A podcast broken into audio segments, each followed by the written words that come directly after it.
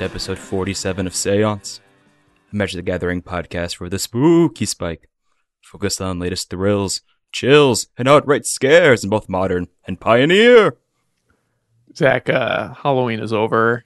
Also, it's November. The fourth, whoa. Time flies when you're having fun. I think we might have missed the window on this one. Oh, go. I mean, you gotta strike while the elk's hot. That's what they say. Ooh, it's me, the ghost of theme episodes a week late than they should be. Oh, I wasted my life. okay, so that's a side project we're going to talk about later, but on to our real show. Hello, and welcome to episode 47 of The Dive Down, Magic the Gathering podcast for the casual spike, focus on latest decks, trends, and strategies in Modern and Pioneer. My name is Zach, here in Chicago. With me on the line from Columbus, Ohio, it's the Supreme Phantom, Shane Beeps. Yeah, I got a lot of widgets and buttons to sell to the lovely citizens of Ohio, so I'm on the road yet again. Also with us here in Chicago, it's the CEO of Drugskull Industries, Dave Harburger. I did my bit already. I should have saved it for this, but I couldn't wait. Hmm. And last but not least, freshly on the north side of town, it's the man who quelled a spell, Stanislav. I used to be the host of this show, but then I died.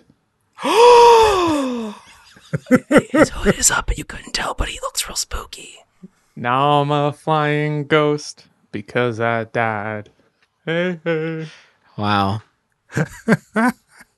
I heard that each of uh, every listener after this needs to get three of their friends to listen to this podcast after afterwards, so that they don't get uh, dive dive down ringed. You're selling this real well, buddy. You- You're gonna get you're gonna get ringed by the dive down. If you don't show this to three of your friends, I'm going to call you at all hours of the night to ask you if a dragon is playable in Pioneer, and it's never going to be playable in Pioneer. If you don't show this to three of your friends, someone's going to cast a dive down targeting a creature that you're trying to remove when you don't have an extra removal spell as backup. if you don't show this to three of your friends, Shane Beeps will crawl out of your television. Watch out. I'll have some choice comments for you about your interior design. And your deck and your deck selection. no, no, this isn't about magic anymore. This is about how you are a terrible home designer. Shane will look at your cards and be like, What is this pile? Do you even have a plan? What are you really doing here? You can't just play good cards.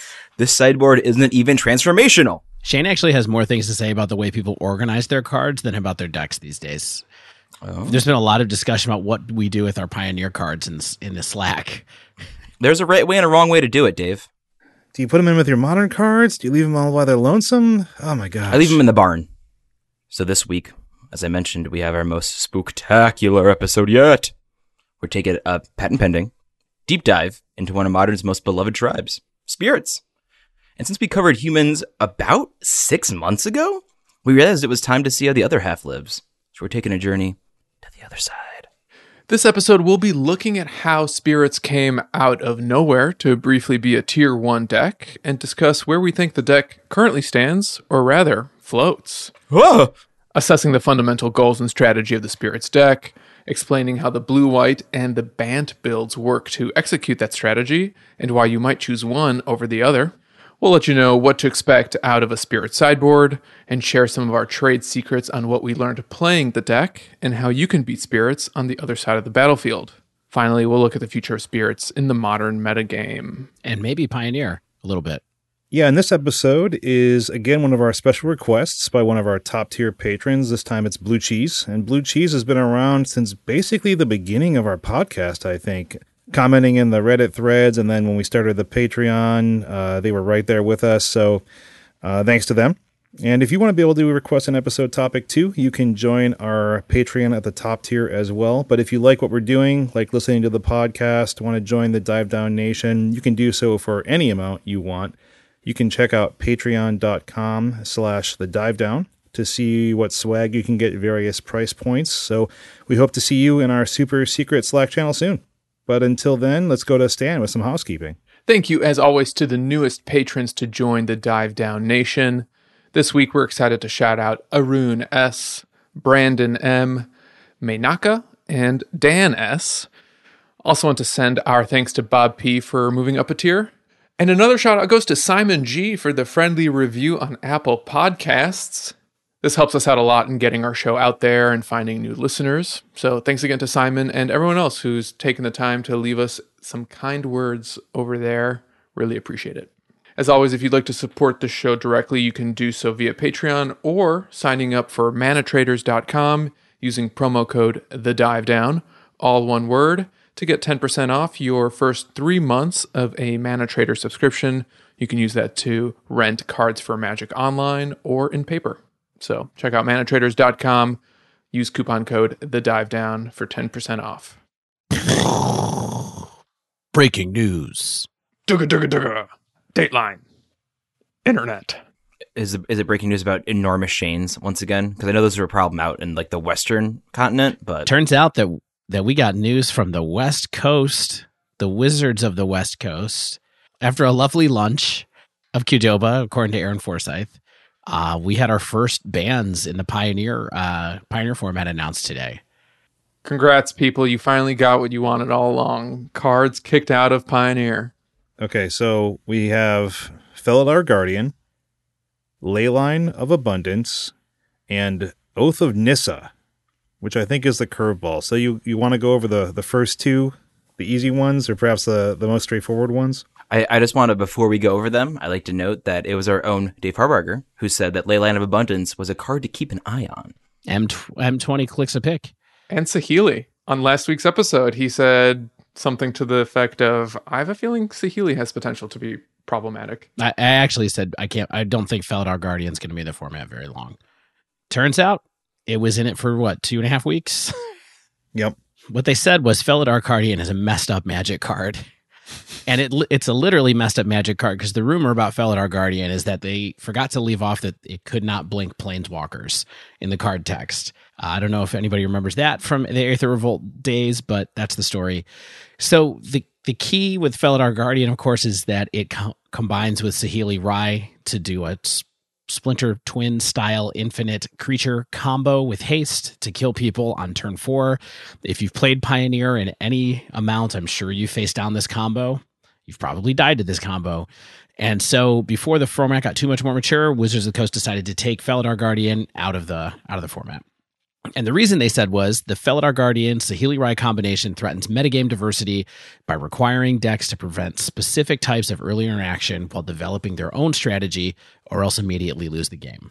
Likewise, they even identified Felidar Guardian as the target so that they don't have to worry about any future technology that might be able to exploit Felidar's blinking ability, as opposed to banning Saheeli Rai in this case. It felt very birthing potty to me in that this way they can just never have another creature that blinks walkers in the format and they don't have to worry about it. Totally true. Yeah, I was kind of, I kind of really only expected Saheeli Rai herself to get banned. Um, Felidar seemed like it could have had some interesting interactions as like a fun enabler later, and Saheeli herself is kind of meh overall, I think, but um, makes sense either way. Like what, what you guys have to say, I think is totally valid. I think most people felt that this deck was probably the first thing that was going to go in the format, and that came to be because, like Dave said, Saheeli Rai is essentially kind of a twin, splinter twin type strategy. It kind of hinders a lot of other strategies from enacting their game plan and really developing their own strategy. They have to sit back and live in fear. And it's kind of also pretty straightforward to put the Saheeli Rai and Felidar package into some kind of four color or like a Jeskai control deck of some sort. And we'll talk a little bit about the metagame dominance that the Saheeli deck has already been exhibiting as well. So I think it was probably a safe first ban. I think it kind of is going to open up the metagame to allow some other strategies to come in. This is a great indication of the fact that Wizards is acknowledging a little bit that the removal in Pioneer is not that good. Okay. Because, and, and there's a couple of reasons here. You know, Felidar Guardian has four toughness, and there are very few single mana kind of answers to it around. Basically, there's just Fatal Push and Lava Axe or Lightning Axe. If you if you want to be able to, to do that, uh, Fatal Push you have to enable with Revolt. Um, otherwise, you're just kind of sunk if you're if you're set up the wrong way. You can maybe counter it with uh, you know, if you're playing some kind of two mana Essence Scatter. Essence Scatter, or you're paying the uh the the mini mana leak, which the name of it is escaping me. Quench. quench. But I think that, that this is a good indication of like the enters in Pioneer might not get a lot better in the immediate future. So we need to just get rid of Felidar Guardian right now. I think it's also worth noting that a lot of these decks were also running Teferi Time Raveler.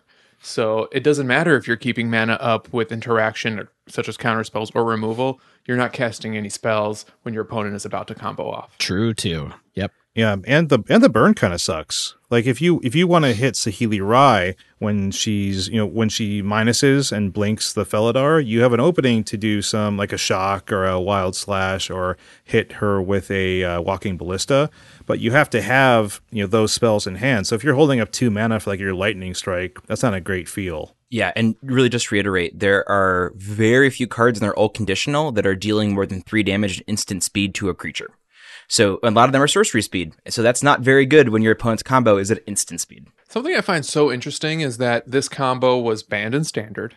It's now banned in Pioneer, and yet in modern it barely bats an eye. And I wonder how much of that has to do with the relative removal available within the formats at a given time. Everything. I think everything, yeah, it's bolt. like you mentioned with Teferi, so Teferi's out and they're stopping you from doing anything, so you have to kill Teferi and then kill Saheeli Rai. And sometimes a double bolt can do that, or a double burn spells can do that in modern. But here you need four mana worth of cards, and that's once again maybe best case scenario. Also in modern, sometimes there's there's so many pieces in in this combo that by the time you get it up and running in modern, sometimes you're just dead.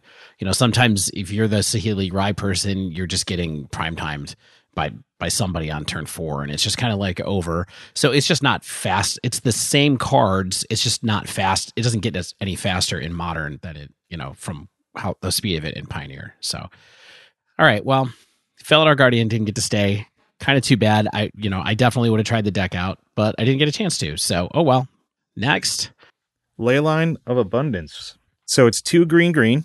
Leyline. So if it's in your opening hand, you could put it on the battlefield as a pregame action. If you tap a creature for mana, it makes an extra green mana, I believe. And then I forget what the activation cost, but you can also What what a great podcast this is right no, I'm, I'm I'm doing it on the fly. So you, you can you can pay to give a plus one plus one counter on all your creatures as well, just for kicks. it's six generic green green so that's pretty big. But yeah, the main thing is is it makes your mana dorks double mana dorks, right And also enables uh, two pips of devotion. Right. And so for free, right? And so that was the big thing is that when you're putting together a deck that's full of uh full of your elves and you're trying to build up devotion to make Nykthos good and you have these kind of ley lines that add two devotion right off the bat, it's a huge leap forward. There's also um, kind of other wild things that happen as a result of it, but pretty pretty amazing card that I think a lot of people said was going to be broken and turns out the first place it was broken was here. Yeah, I mean, they directly mentioned Nykthos in the banning announcement. They, they say that it provides you devotion, like you mentioned, and they literally say our hope is in the long term, Nykthos can add diversity to the metagame as part of a fun and healthy devotion strategies. Therefore, we're choosing to ban Leyline Abundance as the card that enables the deck's fastest and most powerful opening turns.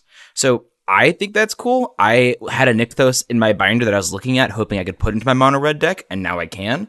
And ideally, you can do things like that, like allow a mono red deck to get some cool ramp in there, or a blue deck even. But we will see. Leyline Abundance was probably the good call here. Zach, I hope you're right that this card was in fact the right call. I did play against the deck a few times, so I saw its power level, though in my experiences, and maybe this was based on my own deck selection, it didn't feel particularly oppressive. But based on what a lot of people were writing online and what people were describing as the ceiling for this deck, I, I can totally understand the argument that they made. The one thing I'm really hopeful that this is not a case of banning Bridge from Below when in fact something else is the actual problem. So I hope it's not a matter of Leyline went for Nykthos' sins, but is in fact the right call to, you know, encourage metagame diversity. Yeah, I think we'll see. We'll see soon. Um, I'm somewhat surprised that these RAM strategies didn't get a little bit of time to see what might be what might address them now that the cat combo was banned, like maybe slower decks that are running Field of Ruin. But, you know, a lot of high school players are running this deck this weekend and the past week, saying it was busted, saying it should go, and that's what we saw happen. I mean, it certainly was looking really insane on camera when I was watching it being played uh, by by Todd Anderson and by other people on the NRG circuit. So turn three Ulamog, you know, turn two with huge boards into a gigantic turn three walking ballista. The deck worked really well and looked really consistent.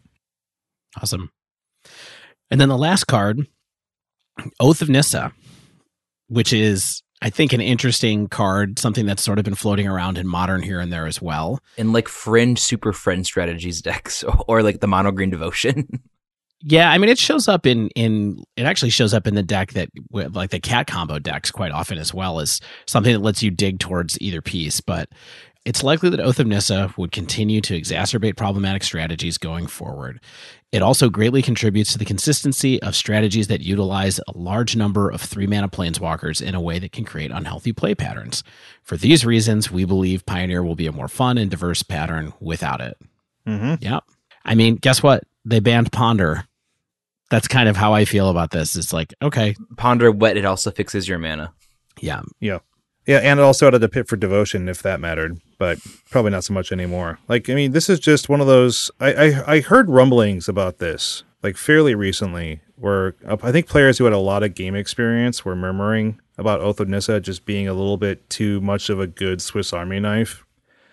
You know, letting you have that ponder effect, you know, and in, in Pioneer because the, the the spells are a little bit less powerful, so you're you're using creatures, you're using your planeswalkers, you're fixing your lands, you're fixing your mana with the static ability. I think that that is a really powerful card. And then, like additionally, uh, like Zach was saying, fixing the mana for the planeswalkers uh, was super valuable because all the planeswalkers are uh, super good in this format. I mean, they mentioned directly in here the three mana planeswalkers. Like they don't call them up by name, but I assume they mean Oko. I assume they mean Saheeli. I assume they mean Teferi. I assume they mean Liliana the Last Hope. Like there's just a lot of really good three mana walkers in this format, and a lot of them are from War. So I'm the sort of person who likes to extrapolate a ton of information from these writings and assume that they are full of coded information and I'm a little bit Nick Cage in National Treasure, and to me, this is a Declaration of Independence. And when they say three mana walkers, I feel that we might see a three mana walker banned in the future. If that's a hint at that, do we think that's a possibility? I think this is just a way to try to slow down perfect mana in this format. You know, they they want the mana to be challenging, and I think Oath of Nissa just made, made the mana less less. It made the mana too good for Planeswalker heavy decks. It's interesting. I actually think it's much more about the card draw and especially when you combine it with Teferi, where you can just bounce it, draw, draw, draw a card, play it, play it again, get another card. It's pretty insane in those instances to just kind of have like a value Teferi activation. So, um, I, I think that the color fixing is always good, and may, maybe that's that's right, but I think it's much more about being able to ponder over and over again. Yeah, it's just a Swiss Army knife. It's a very good card. Too slow for modern as well, though. By the way, I mean, like I said, people have tried it out, but excuse you, I 4 0 on my LGS twice with this in a red green walkers deck, so maybe you could respect that achievement of mine. So that's the B&R announcement for this week, and R&D did say that they're going to have B&R updates every Monday, even if they're not actually banning cards. So basically, for the foreseeable future, though not forever, they're going to make an announcement sometime Monday, probably after Qdoba lunch meals, uh, that either something has to go or they've decided you know, on this particular week that they're not going to ban anything. So we will keep you up to date with that and analyze the impact that that'll have on this emerging format. And as long as we're talking about Pioneer, this week's breakdown is also all about Pioneer because we've been so excited to keep an eye on the emerging format and its metagame. And this past weekend didn't have any particularly high profile modern events to dissect we decided we are going to look at the results of the Magic Online Pioneer PTQ Players Tour qualifier, of which the top 32 decks were published. And I'm really starting to feel like by looking at all these tournaments and the data that is being shared really across the internet, coupled with the online meta we're seeing as players, stuff people are tweeting about, as well as the results from last week, Pioneer is really beginning to reveal its early identity and we can really recognize some of the most popular strategies, the most powerful cards, and even stuff that could possibly even be described as fringe playable. So let's look at this PTQ, which was streamed by Todd Anderson, who was runner up in the event with Mono Green Devotion.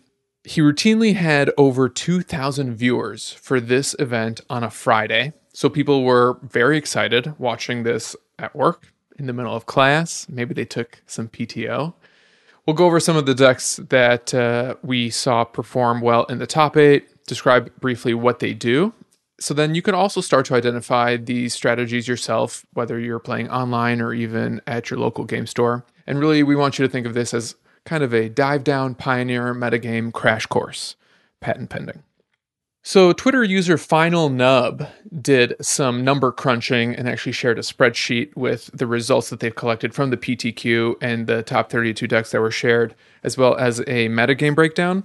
And what we saw was in this tournament, 31% of the meta, at least of the top 32, was copycat combo, followed by almost 16% was some form of green devotion. So the two most popular decks in this event were the two decks that got hit by the ban announced announcement today. Wow.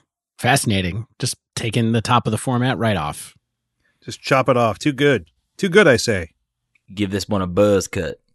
Next up with 9.4% were Izzet Phoenix and Red Aggro decks. With 6%, we had a green ramp strategy. And then with one deck apiece, there was various green ramp, blue green nexus, Kethis combo, etc. This is the other category, as we might refer to in another paper tournament. So to start looking at this top eight specifically, the winner was blue green nexus, which actually, as far as I know, is not affected by today's bans. I'm kind of surprised that it wasn't. If you want, if I want to be totally honest, but go ahead and talk about it a little bit more. Yeah, Nexus. Nexus is a dangerous card. Oh yeah, Nexus is ridiculous. What I have found though is that there are two really good, or in my opinion, really good red effects that are main deckable that stop damage from being prevented, with the stop effect from Bonecrusher Giant and Wild Slash. So in response to a fog, you can cast those cards, and then all of a sudden, sometimes you push through damage, a little more fringe, and then sometimes they just counter the spell, so it doesn't matter in the end.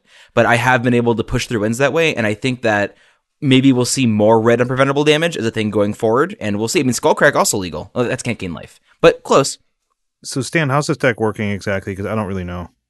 Yeah, so blue green nexus is, in my mind, a control deck, and it really is designed to stall out games with cards like Fog, Nexus of Fate, Cyclonic Rift, and even Blast Zone, and then eventually win using either a single main deck copy of Thing in the Ice uh, it also has a single Lumbering Falls, which is the blue green creature land from Battle for Zendikar block. I think one card that you're leaving out that's pretty important here is Wilderness Reclamation. Yes, absolutely. Yeah, which is is the actual e- engine I think of the of the whole deck that makes it possible to be able to cast Nexus of Fate early and often and etc. Yeah, and some other noteworthy inclusions in my opinion for this deck were a full playset of Dig Through Time and Supreme Will, Supreme Will specifically being a card that I've kind of had my eye on as one of the best counterspells in Pioneer.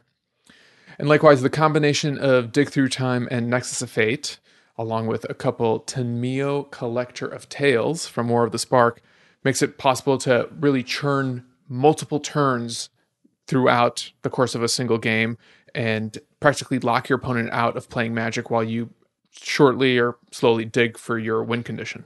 I've had it happen. It's not very fun. All right. Uh, second place, we had Todd Anderson, as we mentioned, playing Mono Green Devotion. I'm not going to talk too much about this because it's basically pretty much axed now out of the format, but it ran Leyline of Abundance, uh, Nykthos, uh, to power out some really fast Nissa Who Shakes the World. It powered out Giant Walking Ballistas, Voracious Hydras if you ran the blue green version. You know, you make big mana, produce giant threats, get that reach out of that Walking Ballista had a super high ceiling. You could even cast Ulamog on turn three. It's unlikely that we'll see the deck in the same format. Maybe it will live on. I think we'll wait to see. We definitely have seen, as Stan mentioned earlier, uh, one part of a deck get killed only to be replaced with something else. I don't know if there's a straight replacement for something as powerful as a leyline, like Leyline of Abundance, but we'll see. So the third place deck was four color copycat. I think we could skip this. We talked about it a little bit. It, it's a twin style deck, but and it is gone now. We'll see if if this kind of Planeswalker Super Friends deck lives on as purely a value deck or not. We have the Kethis combo coming in fourth, a deck that we've definitely talked about in passing on this show, and a deck that I was shocked to lose to when it first hit up the scene.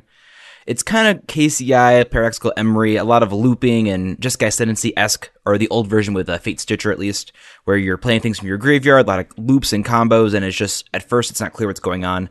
But basically, you are using the card Diligent Excavator, which is when you cast a historic spell, you mill someone for some cards. So you're just recasting Mox Amber via Kethis, who either acted ability allows you to cast historic spells from your graveyard just until the end of the turn, because that's how that works. Legendary spells, but similar.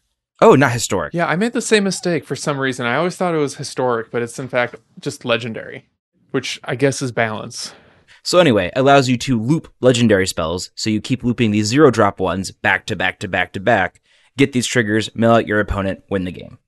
I think that this is a super powerful deck, and I expect this to kind of ascend now with color with copycat leaving the top of the metagame as the best combo deck. I feel like there's a good chance this returns to the top. Yeah, this deck actually does have Oath of Nissa, so maybe that ban might stymie some of its performance as well. Um, I, I do like that it can actually pivot to either mill the opponent or mill yourself because it runs Jace Wielder of Mysteries, which is kind of like a, a lab laboratory maniac effect where if you run out of cards, you win on the spot. I will say cold shot right here. I think if this deck doesn't get banned in the next two weeks, it'll be one of our first pioneer dive downs just because of how good it's going to be. Okay. Wow. Zach wants to talk about to- more Mox Amber decks. I'm under a legal contract not to talk about why I want to talk about Yeah. it. Stan, you got to talk about the next one. What's fifth place? I will talk about it, but I have a feeling Dave is going to want to chime in too because this is at Phoenix. I'm blue, Dave is red. Together, we're some steampunk bros. Yeah. I'm is I'm is you're it. Let's do it. Yeah, I think I hear a baka in the distance. It's my great pleasure to confirm that Izzet Phoenix appears to be back, totally playable in Pioneer, and finally gets to run Izzet Charm, a card that Shane and I have fought over a lot. Are you more excited that it gets to run Izzet Charm or that it gets to run Treasure Cruise? This was my first time casting Treasure Cruise, and listen, one mana draw three seems pretty good. I heard Really I- easy to yeah, do. I've heard that, that that it's pretty good.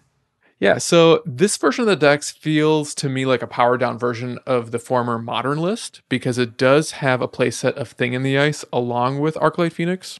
And also the nature of the format makes fiery temper, especially when it's cast off of madness from all the discard effects in this strategy, both a consistent burn spell, appropriately powered, and also very important to actually trigger your birds to come out of the graveyard. This has been fu- great to play around with. I've been so excited to get to cast some Phoenixes again. It does feel like a powered down version of the Izzet Phoenix deck, but it feels totally like of a power level with everything else with uh, with the top tier of decks in Pioneer, which was surprising to me. And so I'm I'm hopeful it gets to stay around for a while, and I'll get to keep flipping some things in ices. Yeah, that's one of the the decks that I've put through leagues too. I think it's a lot of fun. It's definitely it definitely plays differently. Like it definitely doesn't feel as aggressive. The spells are you don't have any of the same good uh, cantrips besides opt. So everything just feels like it costs a lot more, and so it's a lot slower to get onto the battlefield and to be attacking. It's a lot slower to be flipping those out of the battlefield. I think that leveraging the madness costs of spells like Fiery Temper and I think Nagging Thoughts is an up and comer for the deck. Um, is I think is what gets the cost down of cards while also playing into what you're doing with your discard outlets. So I think that the play patterns are a little finicky, and I think that it has a lot of legs, but it doesn't doesn't feel overpowered to me. Yeah, Shane touched on something that I found particularly interesting, which is a lot of the lessons and heuristics that I thought I learned playing Izzet Phoenix and Modern really don't transfer over here. And it kind of feels like I'm relearning a new deck, uh, which had some pretty rude awakening moments because I mean, I don't feel like this deck is super easy to play. Um, and you really have to make pretty thoughtful mulligan decisions. You have to make pretty thoughtful decisions on how to cast or spend your Izzet charms. So I like this a lot. I think this could be a good opportunity for people to dust off their birds if they still have them lying around, and uh, maybe this could be a format leader moving forward. It's more like going on a, another awkward first date than falling in love again, would you say? Like revisiting an ex, and we decided this time it's for real. I think we're really going to make it work. Is this is this before sunrise or is this until sunset or whatever? Like which which chapter of that wonderful trilogy is is this? Mm, this is Fault in Our Stars, and we can move on. I thought it was a director's cut after the moonfall. I, I think it's super interesting. It still feels like the same deck to me. Honestly, it's like a little bit slower, a little bit a little bit uh, more expensive spells, but like I'm still doing the same stuff. I'm still trying to TT sometimes. I'm, I'm not trying to get as many broken. You can't put have a bunch of birds come out on turn three, but like that didn't happen that off that often anyway. So it's kind of like, um, you know, This is a deck that I have liked playing Baral in, but no one else does apparently. But I definitely like lowering the cost of my spells. So our sixth place deck, you might think is similar to the other, you know, Nykthos based devotion decks, but it uses a lot of different ramping effects like Hour of Promise, Nissa's Pilgrimage, along with Once Upon a Time, Arboreal Grazer, again somehow constructed playable, one drop.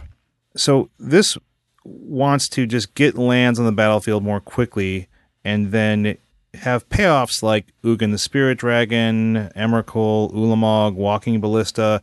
This also has a couple Field of the Dead, Field of the Deads. Um, so that's kind of like this is like your Field of the Dead style deck that's going to just have inevitability by playing lands all the time and filling the battlefield with 2 2 zombies off the Field of the Dead triggers. And not a lot of people are running land hate right now, so it seems like a perfectly good idea to try to leverage that card. yeah, it feels to me a little bit like Field of the Dead is definitely underused right now and will continue to be or start to become a powerhouse and Pioneer for for sure. There's enough ramp spells to make it good.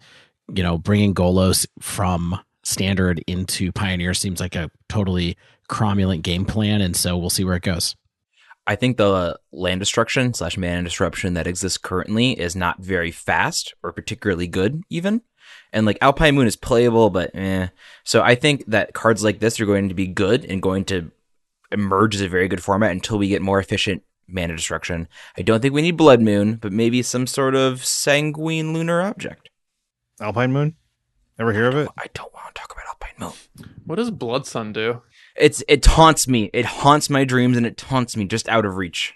I know we man, we gotta move on, but man, Al- remember how much people talked about Alpine Moon and what Alpine Moon did and what it interacted with? There was so much more conversation about Blood Moon than anyone ever played Blood Sun. Blood's yeah, Blood Sun? Yeah, man. Thank you. There's some card that exists that Shane's referring to, and we'll leave it to you, the listeners, to figure it out. No one's ever cast a Blood Sun in their life. I think you're totally right. Um, it's he's playing Legacy. We get into there. Yeah. Uh, the last two decks were another Izzet Phoenix decks in seventh, and then another four color copycat in eighth. So, Pioneers Wild, y'all. is it wild? Because, I mean, if you look at the metagame breakdown that we talked about earlier, people had really started to coalesce around. I mean, almost 45% of the metagame was two different decks, basically, in that top 32. Watching the Nerd Rage Games uh, event this weekend, the first Paper Modern tournament, there was definitely a lot of Saheeli and a lot of. Um, a lot of mono green devotion in there as well. You wouldn't define that as wild. You wouldn't define two decks as being almost half the field as wild. Hmm. I guess for me, wild equals diverse. I mean, was there a lot of biodiversity in the Wild Wild West? We can talk about that off mic. So that's the breakdown for this week. It was a pleasure traveling west with you, fine co hosts. We're going to keep watching Pioneer as the format evolves in the weeks to come. But for now, we're going to take a quick break. And when we return, we are diving into that ectoplasm that we call spirits. Stay with us.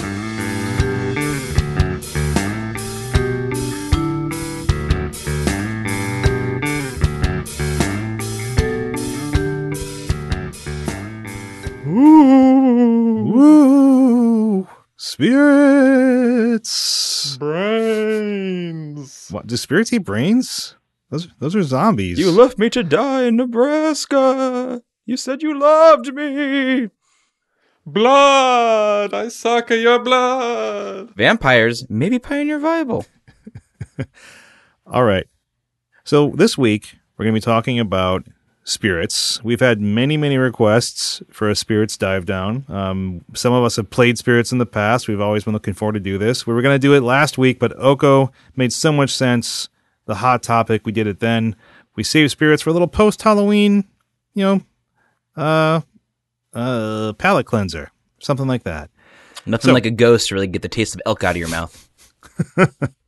So first, we want to go over what Spirits is trying to do and why you might want to play it. So Spirits, at its core, is an aggro tempo based creature deck that looks to primarily reactively disrupt the opponent while pushing through evasive damage by going wide and over with the flying keyword with creatures that are pumped up by spirit lords, right? So, as opposed to you humans, which are a little bit more proactive, spirits is our reactive tribal strategy in modern. So, it has this counter tempo game, but it also has this flooding the board aspect. And those might seem like they're kind of conflicting strategies, but Spirits is able to do both of these things because of the interesting creature suite that it has in the deck. So, we're going to go into those cards in some detail later. But a pretty good heuristic for all these spooky folks in the deck is they need to either disrupt, protect, or have a lord effect. They also all need to fly. Not all of them, as time will tell. Some of these boys are grounded. Well, not the spirits though, but Yeah. you know, Various members of the nobility. And then like Kataki War's Wage, you know, they're just kind of on the ground to suit armor. yeah, they're just hanging out. They're just they're just hanging out. You played a list with Kataki's War, Wars Wage in it. I did. It was fun. I beat it. Uh, Is this 2015?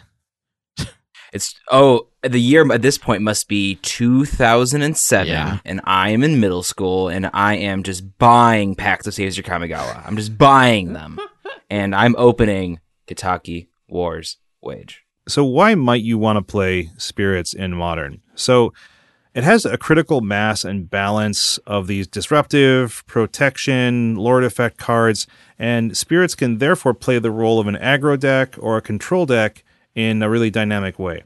And that flexibility makes the deck really fun and also really satisfying to play, or at least I think so. There's a lot of different lines to think about each game. There's a lot of synergies to exploit within the cards that you have, and it can be pretty rewarding. It also utilizes cards like Aether Vial, Rattle Chain, Spell Queller, Collected Company, Noble Hierarch. Noble Hierarch. Well, that's not what I'm getting at. At least those cards let you have a lot of instant speed interaction. That can make you feel really clever when things work out for you or things fall into your hands because you were hoping to react to something the opponent was doing. And if you ever played a blue white flyers deck in limited, you know how valuable that flying keyword can be. It often just means unblockable in modern, which lets you close the game out really quickly. So, a real brief history of spirits in modern and how the deck has arisen. So, spirits didn't exist or really wasn't competitively viable until Shadows over Innistrad and Eldritch Moon, which released in early 2016. So, here is where the real big tribal payoffs outside of original Innistrad block come from. Cards like Mausoleum Wanderer, Rattle Change, Selfless Spirit, and The Man Who Called the Spell, Spellqueller. By adding these new additions, in addition to the cards from Innistrad, like I mentioned, Drogskol Captain, Geist of St. Traft, and Phantasmal Image, which eh, can be a spirit, really the basis of spirits was formed. And it was actually at an SCG Open in Milwaukee in October 2016, the spookiest month, where Caleb Durward won the event with an early version of what we now know as Bant Spirits. So it w- became really good, uh, in our opinion, slash our cherry pick data, in M19, uh, which was July 2018, when Supreme Phantom, the Pizza Overlord, was released. So this is a rare two mana lord. So real quick, uh, we I'll go this card's text right now because I want to talk about it for a brief second. It is a one three flyer for one and a blue, and all other spirits get plus one plus one. So I think this card is really what pushed spirits to being good, and I think why is they have a critical mass of lords. They have four now, and this lord gets out of bolt range quickly. Another lord does it right away. It keeps other cards out of bolt range quickly. It's monocolored. It's one and a blue. You don't need another white. You can get, you know, sometimes not need the white you need or not need the other mana you need and just be able to get it right there. And it's just the efficiency of two mana. We'll talk really soon about how good Aether Vial is and how that allows some really silly plays in this deck. But there are times when playing this just out there on turn two is the right call to make. Totally agree. I mean, I think that Spirits was okay, and then they printed this card, and all of a sudden everybody was like, "Yeah, we got eight lords now. We got Phantasmal Image. We got a bunch of other great flyers that have utility abilities, and so we there was just kind of a we got a stew going on." Uh, shouts out to friend of the show and dojo player Shane, who, when this card was revealed, went, "Dude, I'm excited," and really took their spirits deck to a, a much more competitive level. So not me, No, another Shane. uh, there's there's more than one Shane. I know that's not what you believe, but All right. So interestingly, Spirits was atop the modern metagame in like the second half of 2018. And I think that was primarily due to having this incredible KCI matchup. Um, if you remember that deck, it was the scourge of the format towards the end of 2018 and early 2019 till it got banned. because it had sideboard cards like Damping Sphere, Unified Will, Rest in Peace, Stony Silence, and generally was kind of new and fresh. People didn't really know how to play against it perfectly yet, so it was a popular choice for tournament players like Andre Strosky, uh, Paulo Vitor Damo da Rosa. They wrote articles about it, were taking it to tournaments and doing quite well. But then, well, I also think that we should say this goes back a little bit to the flying thing too. Is that I just think it was a really powerful alternative to humans with a different type of disruption than humans can have, right? And so we'll talk a bit more about how that works, but I think that's part of the reason it showed up as well. And it it gave them a chance to play a card that I think was a little underutilized in modern Witches Collected Company, at least in an aggro deck. You know, Coco's used in, in other decks quite a bit, but in this one, it was the first one that we're just kind of playing it for value. And part of the reason is because the come into play and activated abilities of the spirits are so good. But pretty quickly after that, you know, Arclight Phoenix got printed. The creation of the Izzet Phoenix deck made Spirits a pretty poor choice when Thing in the Ice is flipping over your entire board. You know, Arclight Phoenixes can block your Spirits. Then KCI gets banned. Spirits can no longer lean on that matchup as as strongly. I want to point out why Thing in the Ice Flipping is so bad for this deck as opposed to some other tribal decks. You really can't dump your hand the same way you maybe could with an Elves or Goblins or other more aggressive based strategy because you have so much tempo you need to gain from, like Dave mentioned, these powerful end of the battlefield effects. So if after they bounce your hand, you need to replay Spell Queller Mausoleum Wanderer, cards we'll get into later, you're losing a ton of value by just playing them on your main phase to try to reestablish board presence. More so, I think, than other uh, sort of tribal or tempo based decks. But we've had a lot of sets released since the beginning of 2019. We've had Modern Horizons. Uh, Spirits has more cards to choose from. Things like Giver of Runes, Unsettled Mariner, Deputy of Detention from Ravnica Block, Spectral Sailor from M20. Faithless Looting got banned in Modern, so Izzet Phoenix isn't around to flip over your, your board like that. But we have new powerhouses, things like Urza, upgraded, you know, format staples like Amulet Titan, Burn, Tron, and Jund around. So we have to ask, and test, you know, his spirit's been able to keep up? So moving on to the cards and the strategy. We've talked about this being a very good quote unquote tribal deck. But like the other good tribal deck, Humans, which we covered in episode 21, check it out, good episode, and be yourself in card form. It turns out when a card is good enough, it doesn't have to be tribal to get the value. So while the core of the deck are these really good boneless humans, the deck does use other creature types and the effects are just so very good. So to help know we're talking about a spirit, the core of the deck, or you know, maybe a Kor or a human or whatever, we're going to say the spirit's names in a spooky voice. And I'll be sure to kick that off right away with Mausoleum Wanderer, which is a blue for a well one flyer. And also, whenever another spirit enters the battlefield in your control, it gets plus one plus one till end of turn. And what's this, a third effect? Sacrifice Mausoleum Wanderer? Counter target instant or sorcery spell with its controller plays X? Where X is Mausoleum Wanderer's power? Whoa, that's really, really good. That's a 1 1 flyer for one. That's a flying man, first off. Very good card. And then it gets pumped up, so it's like two flying men? And then it also has, like we mentioned, this really good disruption ability to counter spells. And it's not hard to get the power pumped up. A lot of spirits have flash. There's Aether Vial, like we mentioned. We'll go into that later. But also, there are lords in the deck. So, like we mentioned, Supreme Phantom makes this a 2 2. So, all of a sudden they're paying 2, and there's no other plays you're making. That's just the static effect. Yeah, I think this is one of the m- most valuable and useful cards in the deck, really. It's kind of unassuming. That sacrifice ability can really disrupt a lot of what your opponent's trying to do, especially like you mentioned, Zach, with flashing in. Uh, like even if you flash in a lord off of like an aether vial, you're gaining two points of power because the Lord is adding one power, the enter the battlefield trigger is adding another power. So you can kind of blow your opponent out from time to time with it. And it just it just allows for just a threaten of sacrifice to a lot of what your opponent might do. Yeah, it's amazing how often attacking someone for a th- with a 3-3 flyer on turn 2 happens off this card, which looks and feels like it wouldn't happen that much, but you know, going this into Supreme Phantom basically you get to attack with a 3-3 and then also on the next turn you have pow- um, you have disruption up for any removal spells. And that that can be really good really fast. I even had an opponent when i was testing with this deck over the last week or so just i played turn 1 mausoleum wanderer. They played once upon a time with no mana up. They just played once upon a time and i was like I guess I'll sacrifice my Mausoleum Wanderer so you can't dig. And then they were they didn't have any mana, and I just beat them down. Did they keep a no lander? Uh, I think they kept a one lander or a two lander, and it just wasn't enough to keep up. So anyway, Mausoleum Wanderer has the distinction of being a card that attacks really well and also provides you some disruption uh, as a one drop, which is really powerful. Next up, one of the cards that we were hyped about from Modern Horizons. That's Unsettled Mariner or Unsettling Mariner. That's a blue white for a 2 2 changeling, which makes it every creature type, and importantly in this deck, a spirit. So whenever you or a permanent you control becomes the target of a spell or ability an opponent controls, counter that spell or ability unless its controller pays one generic mana.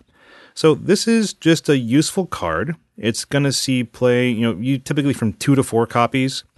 It allows some onboard disruption while also pumping up your Mausoleum Wanderers by it allows it to grow from your Spirit Lords. So it's just a very useful 2 drop and a deck that doesn't have a ton of 2 drops and a lot of your 2 drops you don't always want to play 4 of. So it's kind of just a useful flexible uh, disruptive card. Another card that fits into this disruption camp, usually only played in blue white strategies. Kira, Great Glass Spinner, 1 and 2 blue, 2 2 flyer. And this creatures you control have, whenever this creature becomes a target of a spell ability for the first time each turn, counter that spell or ability. So a little better with the disruption, but sometimes hard to play to the 2 blue. Sees play in main board, sideboard, just all around good, you know, flying creature. As long as we're talking about disruptive creatures, I'm excited to talk about one of my all time favorite modern spells, and that's Spell Queller. One blue white for a 2 3 flash flyer. When Spell Queller enters the battlefield, exile target spell with CMC 4 or less. When Spell Queller leaves the battlefield, the exiled card's owner may cast that card without paying its mana cost. One of the cool things about Spell Queller is you can use cards like Collected Company to basically be a four mana counterspell that also leaves a couple bodies on the board. You got to get lucky with that one, but it does happen enough that you feel pretty good. The math is pretty decent. Yeah. I mean, this card just rules. This is this is one of the reasons to play this deck because it it works so well with the it has flash, so it works well if you have the mana up. It works well if you have a Aether Vial on three up. It allows you to counter so many spells, even if they have the word uncounterable, like Stan said. And I had a game just the other week where someone cast a Supreme Verdict on me, and you know I had a spell queller. So it's just one of those cards that allows you to do so much, and then it has interactions with other parts of the deck. So if you have a spell queller and a Drogskol Captain, they have to first remove that Drogskol Captain, which is granting hexproof, to then get to your spell queller. It's even just powerful in the sense that it's a two three flyer for fl- for three with flash. So occasionally I find myself just casting this when I have a good aggressive hand. Sometimes I just got to leave the pedal to the metal and like I'll leave my mana up turn three and then I you still have to cast it anyway to just keep attacking. Or if I know that I'm going to have a lord the next turn and I'm going to drop Drogskol Captain on turn four, then it's super important to you know just get that spell queller out. So there's definitely times where like that's just enough to be able to do uh, to uh, put together a good army. Yeah, Dave, I think that's actually a really important strategic part of this deck is you have to know your role and you have a spell queller sitting in your hand and you're so interested in blowing your opponent out with it, right? You're like, man, I can't wait to get something. They're going to cast something into it. But a lot of times you just need to cast it and get your aggression down because you're you're in a race situation and you might not even know it yet. So it's important to to play it both as a reactive and as a proactive card. That's why spell queller is so good. It does both pretty well especially when it has lords on the board. Yeah, it's it's amazing to just cast this and have it be a four or five. The next turn, Seems good. really good. You know. So the next card we're going to talk about is so th- those are kind of maybe the flashiest cards as far as the disruption suite goes, but there are some other really good um, additional cards to to consider as part of your main spirit suite.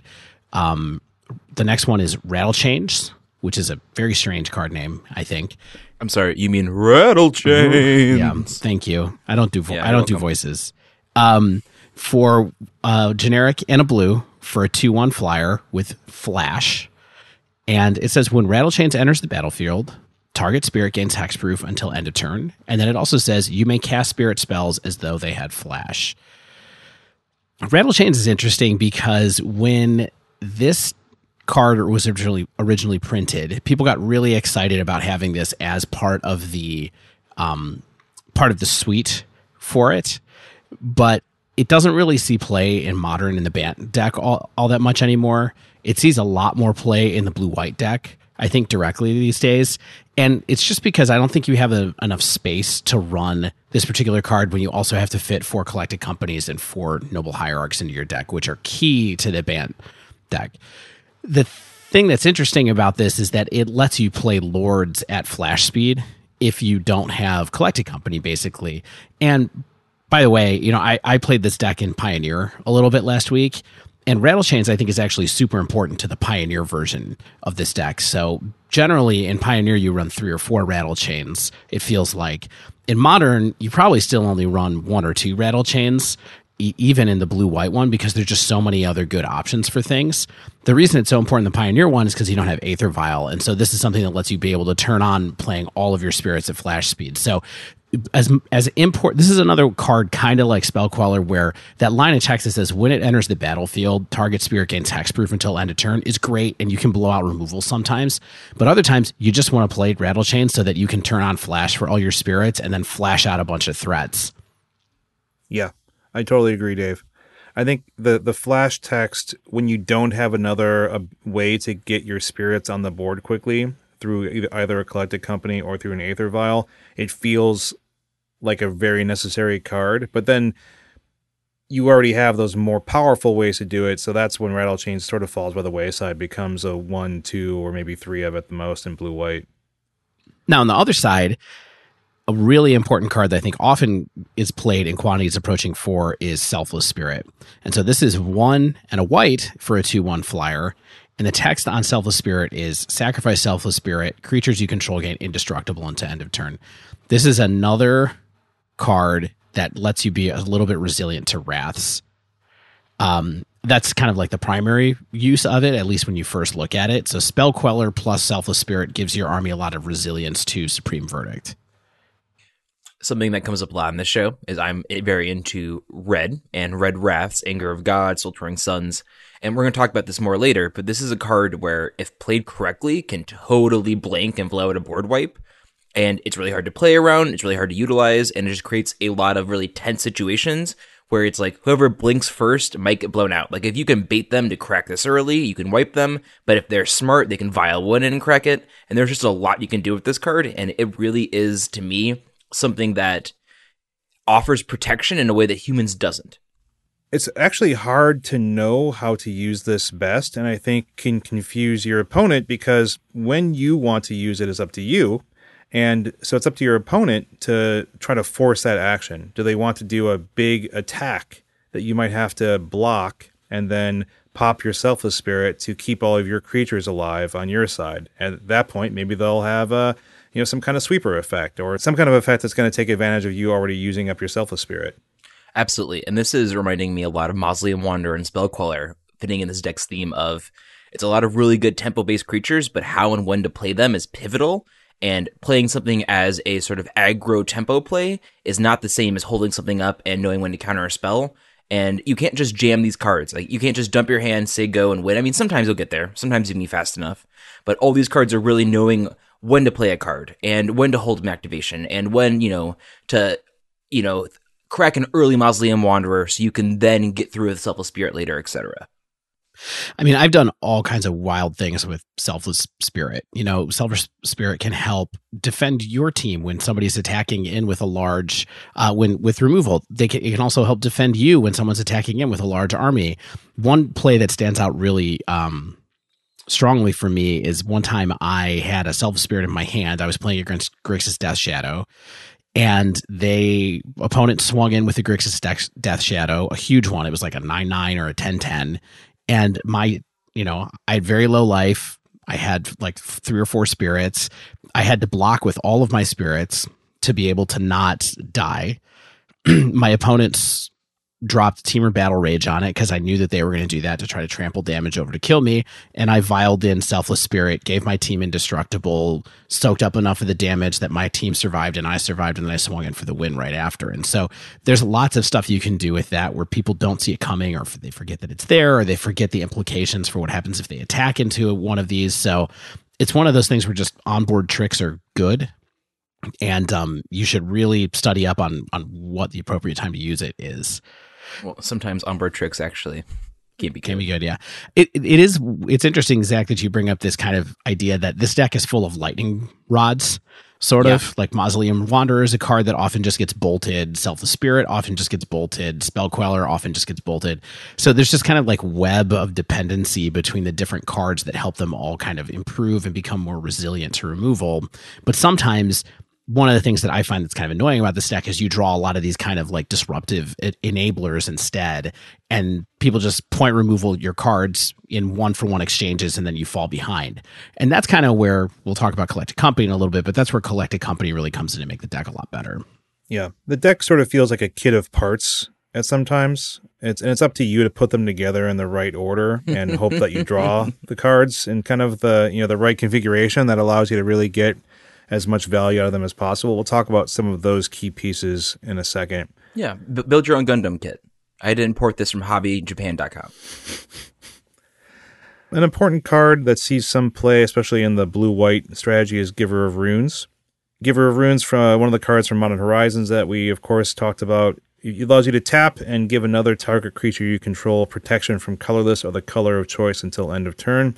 You know, another good disruptive onboard trick that you can use early to protect some of your important lords, or perhaps you know a, a pumped up creature that needs to get damage in, like a Mausoleum Wanderer with a couple of triggers on it. That's super helpful. I think we, have to talk about, you know, of course she's a she's a Kor, not a spirit, but in certain decks she's super valuable and definitely sees some play in blue white spirits, not as much as in Bant. I don't think there's enough room really to run her because you want your other one drop of Noble Hierarch more frequently. Deputy of Detention, another non spirit. It's a Vedalken wizard, one blue and a white for a 1 3. But when Deputy enters the battlefield, you get to exile a target non land permanent an opponent controls and all other non land permanents with the same name. So it's a, an uh, Oblivion Ring. Detention Sphere. Yeah, you can tell I don't play. I don't, I don't play blue white control. Until Deputy leaves the battlefield, those cards are exiled. Super flexible removal. Honestly, is one of those things that can get you out of a lot of binds. You probably will have one or two in your main. You might have another one on the side just for flexible use. Yeah. Awesome off of a an Aether Vial. Yeah, this card is ridiculously important to this deck, as it's turned out. I mean, it was sort of ill timed given that it came out around the same time that Spirit started to go on the wane, but um, this card and honestly, Reflector Mage, which uh, is occasionally important as well, especially in Pioneer. Um, I had many of the wins that I got off the stack and Pioneer off of some combination of lucking into a couple of good flyers and either deputy, a deputy of detention and reflector mage. Do you think part of the key with what this card is able to do is because it's clearing the board, you don't necessarily need to benefit from the Lord effects because even though it's swinging in for one power, it's usually doing so into an empty board on the opponent's side? I think this just matters that it is a cocoable removal spell. That that's the bigger part, and an aether viable removal spell is sort of where where it comes down to. I, you're barely ever attacking with deputy. It's really just the fact that the enablers of your deck let you get to this card. As I mentioned up top, there aren't many non-spirit creatures, and this Kor and this Vedalken are among the very few in this deck. There's more on the sideboard, but the, the effects have to just be so good that it's worth not getting this instant speed trial payoff or lord payoff. And I really do think exiling problematic permanents or multiple tokens is good enough. It's just such a blowout card. Yes. uh, against uh, if unless the opponent is, is really good, maybe really familiar with the deck or thinking about deputy of detention. There's a lot of times when someone might do an attack that seems good on their end. You're able to vial in a deputy and just get them because there you remove one or two creatures with the same name. You have some profitable blocks. Have you been spying on me? Yeah, it's a super it's super great. I mean, I've had I've had very good opponents just do things like you're dead, right? Like you don't, you can't have anything here. And I'm like, I'm gonna violate deputy detention and eat your primeval titan. Uh, move to combat uh, before combat. Activate vial. Sometimes Yeah. vial on three can be good. I think often vial on three is very good. Yeah, we're going to talk about that. We're going to talk about which number you like to leave your vial on later. Oh my gosh. So Oh. I'm more of a four guy, if you know what I mean. A four guy in this deck where there's no four drops. I just do it to, just for just just just to to mock him. yeah, big mood. Here I am. I'm moving this file to four. Yeah, I know. When clicking always yes goes wrong. yeah, exactly. Sometimes you misclick at MTGO, and then you got to stand there like the big boss you are. As with old tribal decks, you also have lords in addition to disruptive creatures. So spirits have what are probably some of the best playable lords in modern because of two abilities that are known as hexproof and costing two mana. So the hexproof lord is Drogskol Captain, which is Drog Skull Captain. Drog Skull. One, a blue and a white, 2 2 flyer. Other spirit creatures you control get plus 1 plus 1 and have hexproof, which is they can't be the target of spells or abilities your opponents control. That seems very, very good. So you can vial this in in response to removal spells. You can just play it out there and say deal with it. Sometimes you can put two out there and say, hey, now it's either a board wipe or you can't do nothing. Yeah, I, I just wanted to say I think that this is actually a primary plan of the spirits deck against any deck that has point removal is tr- trying to you know any deck that's trying to one for one you trying to get double Drogskol captain online is like a goal that you should be working towards. And so you should be thinking about like how can i get my captain out there and protect it a little bit with my selfless spirit? And then maybe i can violin or play a phantasmal image so that i have double captain. Mm-hmm. And then you have these two two two hexproof three three flyers, which just kind of gets out of control really fast, and then your whole team is even wider. So, um, I, I think it's it's really important to remember that this is like a plan in the deck to have uh, double hexproof. what do you guys think a Drogskol is? Well, Dave is CEO of Drogskol Industries, so maybe he could elaborate on what is and is not offered by his company, which is based out of the Cayman Islands. Didn't Skeletor live in Drogskol? That was Grayskull! He, Skeletor lived on Snake Mountain for crying out loud. He did not. Snake Ma- Oh my god, I'm gonna lose my friggin' mind. He Man lived in Castle Grayskull. Well, in my mind, Skeletor won and took over Grayskull, so we can kind of drop that. well, by the power of two Drogskols, I have Hexproof Lock. Yep, exactly. So, for all you 80s kids out there.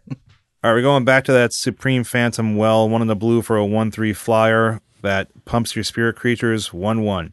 So it's kind of unassuming. Yeah, it also has green peppers, sausage, onions, and pepperoni. Mm, I'm more of a Beyond Sachi kind of guy.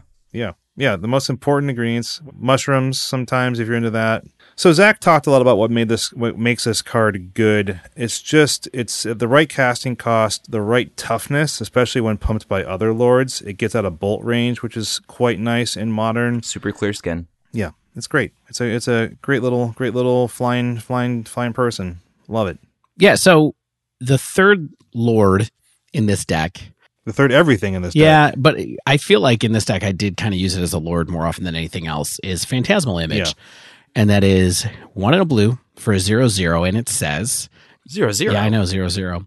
You may have Phantasmal Image enter the battlefield as a copy of any creature on the battlefield, You may, if you want. except it's an illusion in addition to its other types, and it has when this creature becomes a target of a spell or ability, sacrifice it. that was read very much like some credit card terms. It's an illusion, Michael. Illusions. Illusion. Is an illusion different from a spirit? We don't really know. Oh yeah. Oh my goodness. Well, uh, 100%. illusion has no no connection to some sort of earthly realm beyond this one, or any sort of like rel-. Is an illusion the same as a spirit? Oh my goodness. Which which school of of magicianing i are spirits attached to, Zach? necromancy? Okay, which school of magicianing are illusions? Illusion, illusion magic. Okay, there's there's nine schools. Think about it this way: Jace, Cunning Castaway, best three mana Jace, makes illusions. He does not make spirits. He makes spirits, spirit illusions. Okay. So why why is Phantasmal Image good? Let's talk about that. It's a little bit more important. Well, so it enters as a copy of something, so it can trigger any of the battlefield effects. So you can have this enter as a copy of Spell Queller and get a Spell Queller effect, which is very good. For two.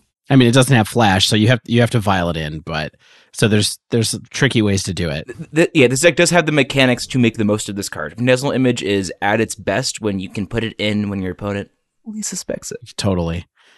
And like I said, a lot of times what you're going to do with this is just use it as an extra pump to make your team bigger. But there are other things like Spell Queller, like Zach said, or you know maybe you want another um, you want another of the Selfless Spirit just to help uh, make sure you have kind of like redundancy against removal and things like that. So Your second Drogskol Captain if you're trying to beat point removal decks. Exactly. So the core of these three cards together, they really are kind of like Zach said, the broken aspect of this deck. The the spirit creatures are really good, right? They're versatile.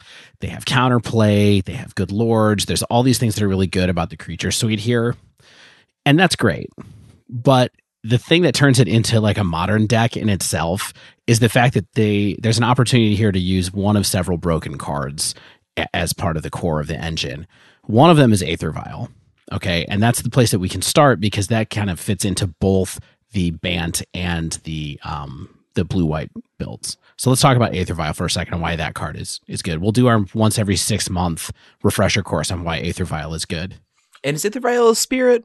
Is it Aether Vial or is it just Aether Vial? Uh, I think it's a vial you put spirits in. mm, ooh, Aether. No, Aether is the material from between realms, which is maybe where ghosts could be, but not where they really are. Is it an illusion? Mm, no, Aether is very real, my friend. And I have a bottle you can buy for very, very cheap. Most people know how Aether Vial works, yeah? One CMC artifact. At the end of your upkeep, you get to put a charge counter on it. You can tap it based on how many charge counters are on it. You get to spit a creature from your hand onto the battlefield. Note, it is not casting the creature. Very cool to get around various counter magics. It's hard for the opponent to respond to because they have to respond to the activation rather than the creature coming uh, being cast because there's no casting actually taking place. So, because the deck is running all these creatures with awesome enter the battlefield effects, whether it's uh, being able to sacrifice them to get around some damage or to counter an instant in sorcery, whether that's pumping up your board to blow someone out in combat or do a bunch more damage than the opponent was expecting, whether it's providing hexproof. There's all sorts of awesome things that you can do when your creatures are entering the battlefield, and Aether Vial enables you to do that at a faster speed than possible, typically.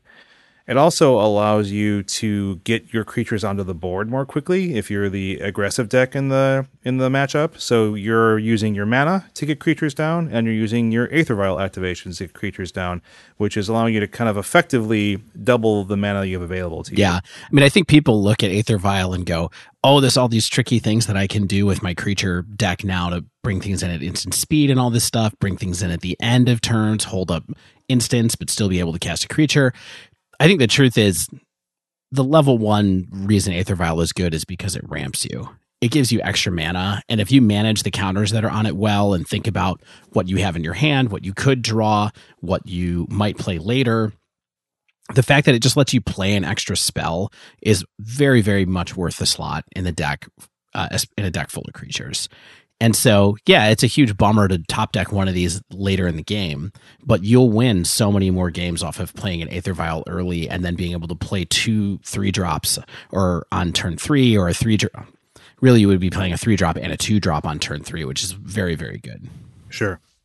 So that's Aether Vial. Lets you get tricky, lets you ramp, great utility card.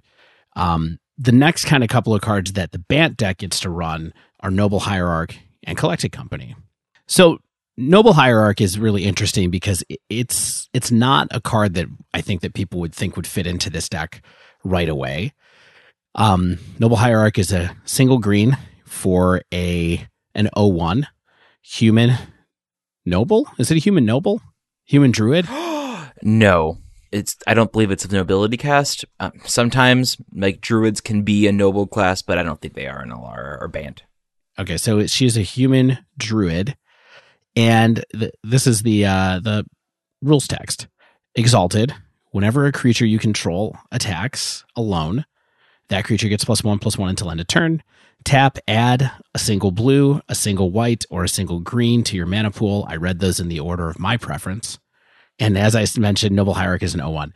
So look, Noble Hierarch is basically the best mana mana dork that's ever been made, right? And why is that? Well, Better than a bird? it is better than a bird. And the reason is that little line of text that says exalted, which is surprisingly powerful, especially in a deck full of flyers, so that you can use Noble Hierarch to make sure that you're attacking for at least two or three really fast, really consistently over and over again. And the thing that's really impressive about Exalted is that it stacks. So if you happen to have a hand that has multiple nobles, you can swing in with an early cast flyer and get stack up all those triggers and make them even bigger. Just to highlight how correct and how powerful this is, and what this allows in the Bant Spirits build, is you can turn one noble, turn two, play a land, pass. You have Spell Queller mana open, and you can quell their spell, and then on your turn you swing for three in the air, and you had a tempo play. Like just that sort of nonsense is really the tip of the iceberg of what uh, Noble allows to happen. Yeah. And so much like Aether Vial, you know, there's all these tricky things that you can do with Noble Hierarch or fringe benefits, but also it just ramps you. And so that's always amazing in itself. Did you ever have a preference of which you wanted to cast in turn one, given the choice between both of them? So here, here's my opinion on that, and I might be wrong or I might be right. My my opinion, and I just was just thinking about this two or three nights ago because I was playing a league and I had one of those openers that had both of them. I think you have to play Aether Vial first because you then get to cast two cards on turn two for sure. This is assuming you have a two drop in your hand as well, but that that's the goal, right? Is to try to cast as many cards as possible. And if you cast a noble on turn one, then you re- you still only get to probably cast one one card and use it. Or if you flip it around the other way, you get Aether Vial up and running. And is is any of that because uh, spirits doesn't have something like a turn two Mantis Rider, which which humans can do off of a turn one Noble Hierarch? Yeah, I, I think so. Yeah, you just you want to get that Aether Vial up online as fast as possible. Yeah, if you if think if you ran the math on sort of the value that you got out of an Aether Vial on one, The simulations. yeah, some simulations versus a, a Noble Hierarch on one. I think the the value is more broadly there with an Aether Vial on one because for the reasons you mentioned earlier. Well, you want that on two or more likely on three as the game goes on, and the faster you can get that, the more you're sort of getting ramp, the more you have something sitting there allowing you to get your creatures onto the board. And I think that you're right with kind of the even the early turn examples you gave, Dave. Now I have a question here too, which is if you have Noble Hierarch and Mausoleum Wanderer in your hand, which which one do you lead out on? That might be matchup dependent. Like I'm thinking, like if I if I've seen some powerful instant or sorceries early on, like maybe they're playing like a Titan Shift deck where they want to be casting something that's going to ramp them, then maybe I want to sl- I want to slow them down on that. Yeah.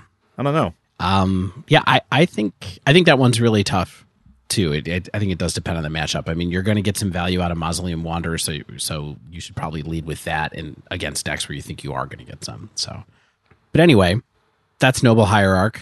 This is uh, this is kind of like the home that Noble Hierarch finds itself in these days. Is mostly these kind of like tribal decks. And then the last card of the kind of broken era area of spirits is Collected Company. Collected Company. Three and a green for an instant. Look at the top six cards of your library. Put up to two creature cards with CMC three or less from among them on the battlefield. Put the rest on the bottom of your library. Surprisingly, a card we haven't talked about too much on this podcast, but it's actually one of my favorite green cards to cast.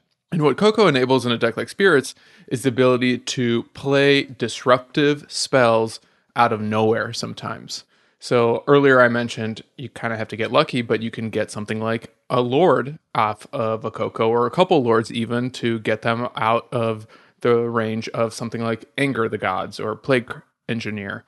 Likewise, you can get lucky and pull out a spell queller to use it for something disruptive. It's just another way to kind of refill your hand without ever having to go through your hand and just produce more of a critical mass of creatures to execute your game plan and your aggressive strategy as quickly as possible. And with the addition of Noble Hierarch, you can sometimes do this as early as turn three. Right, which is awesome. For sure. Yeah. Yeah, super awesome. I think Collected Company sort of plays into the slightly more aggressive aspect of Bant that we'll talk about in just a second. There's some Dave was mentioning some math earlier on about Collected Company, and I think just a few things I wanted to throw out there that I uh, looked up is the odds of getting a spell queller if you haven't drawn one yet is about forty percent, and if you've drawn one, it's about thirty percent. Uh, if you have a spell queller in play already, and you want to cast a company, you can get another one or a phantasmal image to copy the one in play is about sixty percent. If you have a couple spell, if you have a couple phantasmal images, it might be. I think it might be relying on three or four in the deck there. Yeah. What what Shane is sort of alluding to right now, and what is a powerful part of a collected company, sometimes called Coco, is that when your opponent casts a spell and you don't have an answer, sometimes you can just jam a collected company and hope you get a spell queller or a piece of interaction, and sometimes that's good enough and will get you there. Like I've been there where it's um Chandra, Coco, and they get a spell queller. Okay, well I'm not going to win this Yeah. game anymore. All right then. Yeah, your odds of you know your odds of getting lords are pretty high because of the the quantity that you run in the deck. So it pays to kind of have a in the back of your mind kind of like your your rough odds. But a lot of times you're spinning that Coco wheel, and you really just want to be casting it and seeing what it gets. Yeah, and in a lot of ways, this is like a draw card. Like, I mean, when it comes down to it, it's card advantage, right? It's a two for one, hopefully, like a lot of the times. What if I drew two, but also they were on the battlefield? Yeah, I mean, exactly. There, you draw them and they go directly into play, which is even even more amazing. Um, but this is a deck that I think when you look at like the blue white one, for example, it can struggle a little bit with the lack of card draw. And so that's kind of where I think the inspiration for the early Bant list came from was r- the realization that all of the cards in the deck that were worth running were th- three CMC or lower. So why not run Coco? Yeah. I think that's kind of a good time for us to talk about quickly just the difference between blue white and Bant spirits and why you might want to run either because they're still both around. Like uh, if you look on a on the weekly or the the semi-weekly deck dumps, you're going to see almost always Bant spirits and blue white spirits. These are both decks that are around and people are winning with and they're pretty similar in construction and strategy, but there's some really important differences. And like Dave said, Bant was kind of the original build that really wanted to leverage the power of the best mana dork and noble hierarch and that real value generation card of collected company. I think it's hard. Honestly, I think it's kind of hard to say that that though. I mean, I guess Bant was around, and then when Supreme Phantom came out, then it went blue white for a while, and then it kind of went back to Bant and blue white, and then you know there was that kind of division between Aether Vial and Coco were in different decks, and then finally they decided to put you know. I forget who ran it originally, but was it Strosky or, or someone in, in the summer They wanted they were like we're we're do, we're doing 3 Aether Vials and Bant the end. Right. And that and that just felt like, oh, okay, that makes sense. I guess we're all just gonna mash these decks together. And then I had to go out and buy Noble Hierarchs finally, and that's that's what happened. Yeah, I mean, for a long time, there really was this maxim that for tribal decks, you did either Aether Vial or you did Collected Company. You didn't do both. And then either the math worked out or the results were there or just whatever it turned out that actually you can do both and both are just very good together. And there's only so much room, so I think that's one reason they only run 3. But, you know, Exactly. you also have Rattlechains to rely on and kind of be your fourth there, so what Bant really allows is a little bit more explosive start than Azorius, while also having slightly worse mana. So it gets creatures onto the board really quickly with the Noble Hierarch ramp, with the Collected Company card advantage, and Aether Vial, all getting creatures onto the battlefield really quickly. And on, on the other hand, you have Blue White Spirits, which is a little bit more tempo-y, a little bit more counter magic heavy. So that runs kind of the full playset of Aether Vials. It typically has a full playset or three Rattlechains in the main to give you that additional instant speed interaction and tricks. And that's why, as mentioned earlier, a card like Kira, Great Glass-Spinner, will likely be running blue white over Bant because of that extra tempo, you know, vial or ability to push through or disrupt your opponent when you really need to, as opposed to just flooding the board or being really good at dealing damage. Yeah, it has a cleaner mana base. It can use more basics, use more fast lands, have more utility lands like Ghost Quarter or Mutavault when you want it. It's a little bit sleeker. It's designed for consistency instead of having the relying on collected company hits being what you want.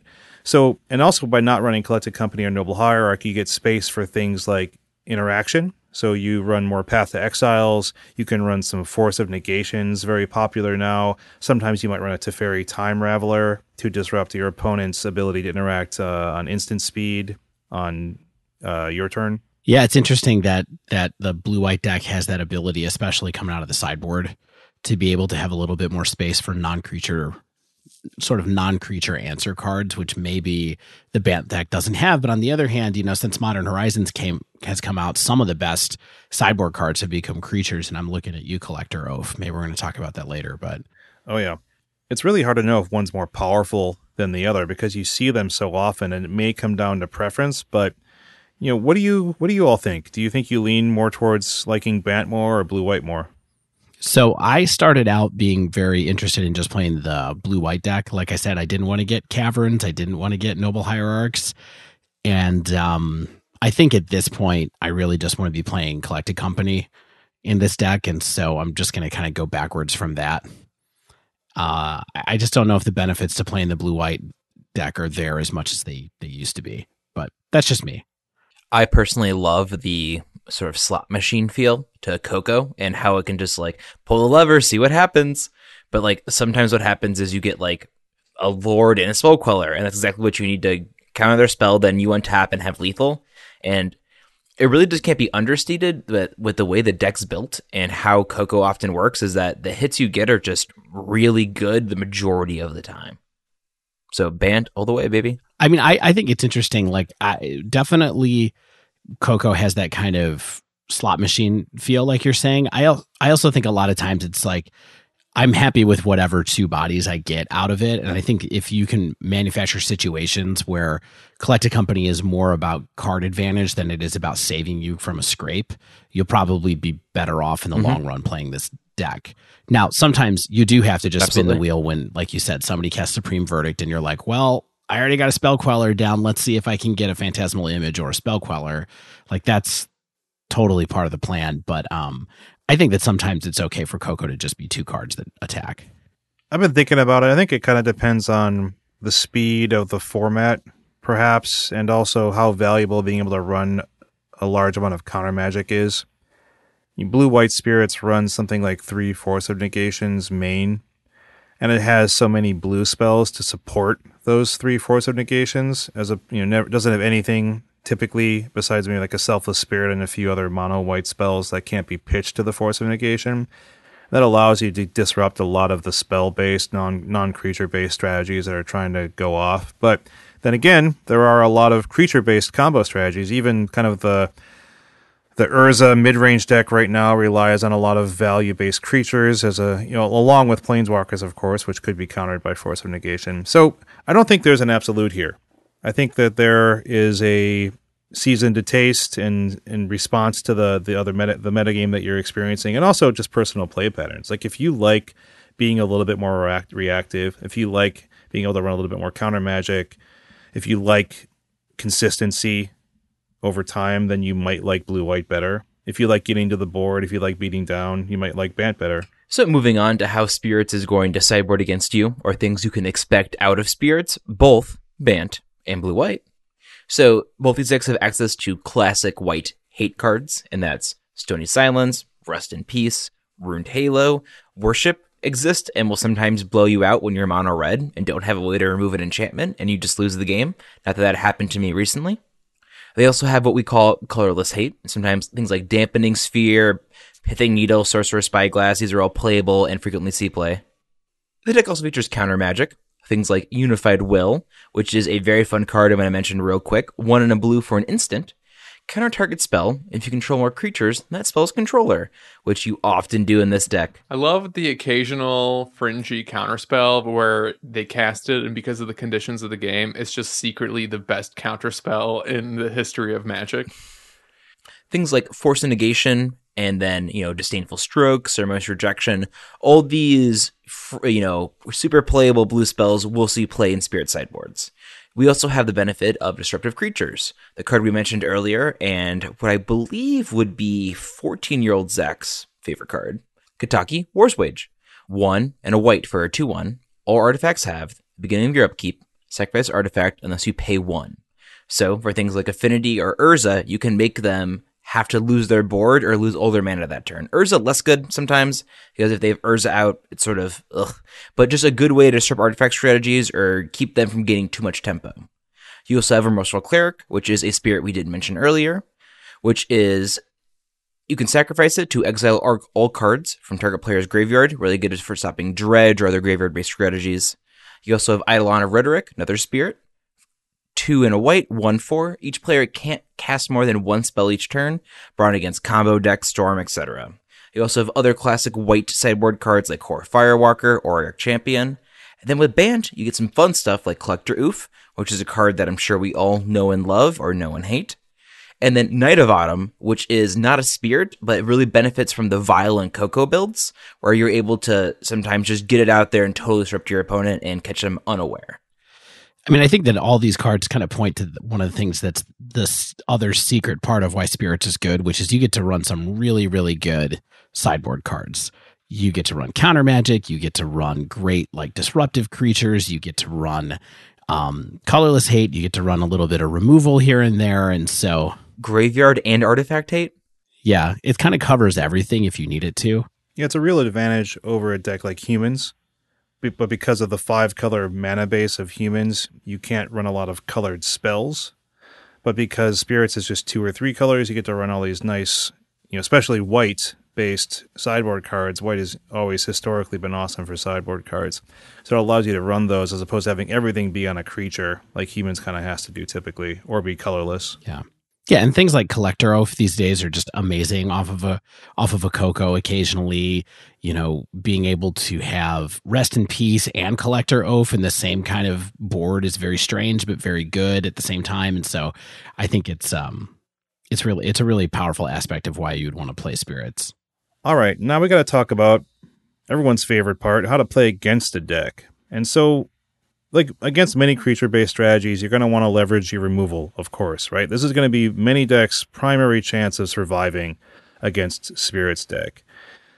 Because Spirits can quickly build up a board with lords, with protection based creatures, with something giving them hexproof or a selfless spirit just sitting there waiting to pop. So you have to think about how to use removal early and often. And Zach, I know that you you love red base removal decks. So what are you thinking about when you're facing down spirits?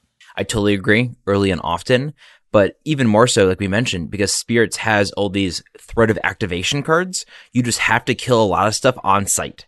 And some stuff you could sort of wait and think about, and maybe a selfless spirit, you can bait them into cracking and then use your sweeper. But stuff like Mausoleum Wanderer, I, will kill that right away, because if I don't, they can sometimes catch you unaware, or it's one of those cards you have to always play around and always be aware of. So for any spirits card that has an activated ability, in my opinion, is kill on sight. And sometimes you might want to save you know double removal for a spell queller or be aware of those cards. But in general, if I see a spirit, I want it dead. I want it double dead. And it could be challenging to use removal against spirits because you might think that you're baiting them into building up their board. And then you're going to be like, I'm going to crack a fetch, fatal push their Drogskol captain, remove hexproof from all their other creatures, kill their spell queller with a lightning bolt, and, you know, sort of steamroll from there. But why are you spying on me? But a lot of times, if the spirits player is good, they're going to not allow themselves to get in that situation. They might have something being able to be flashed off, an, uh, off, off of an Aether Vial. They might spin the wheel on a Collected Company and get lucky. So it's a hard dance to really be involved in. And I think, Zach, your strategy is probably the safest, which is just keep the board as clear as possible and don't allow don't allow them to set up uh, the perfect storm of spirits on the other side of the board. I even said anything with activated ability anything with activated ability or as a lord, or honestly, if you don't like it, just get rid of it. Like Spirits is a deck that can snowball so quickly and like a well timed spell queller or a well timed vial activation, and all of a sudden they're back on the board and burying you. So just kill them, kill them, kill them. Yeah, I mean, one other thing to help with this is just thinking about it sort of, you know, the way I, I think about it a little bit is lords have to pump other creatures right? So I think people like to hold up their removal to try to kill the lords, but why not just kill the creatures that are that the lord is going to pump? You know what I mean? Because if if they don't have anything up when they play the lord, what does it matter? Supreme Phantom pretty bad by itself turns yeah. out. Yeah, I hit you for one. hit for one. Your turn. Um, untap sweepers, of course, can be good. You have to be able to you know, play around the the fairly obvious times when spell queller mana might be up, or a spell queller act, you know, spell queller coming off an aether vial can be left up.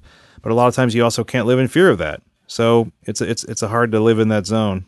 Absolutely. Um, if you are running a red deck particularly or some sort of thing where a card that is bad at scaling for removal make them have a spell queller and make them have the counter magic because at a certain point your card is nigh unusable so risk it early and i'd rather get that big reward than be sitting there looking at anger of the gods and looking at a board full of x4s Yep. There's some decks that I think are better selections against spirits. ooh tweaking your 75 Yeah, tweak that 75. You know, spirits is no longer the, the tier one threat that it used to be, but you're still going to see a lot of spirits players online. You're going to see them at the LGS. I see spirits more than I think I will when I'm playing on Magic the Gathering online. Hmm. there's there's a there's a known spirits player that's kind of an end boss always at my LGS in Denver. So you're going to see it. almost like they're haunting the store Yeah.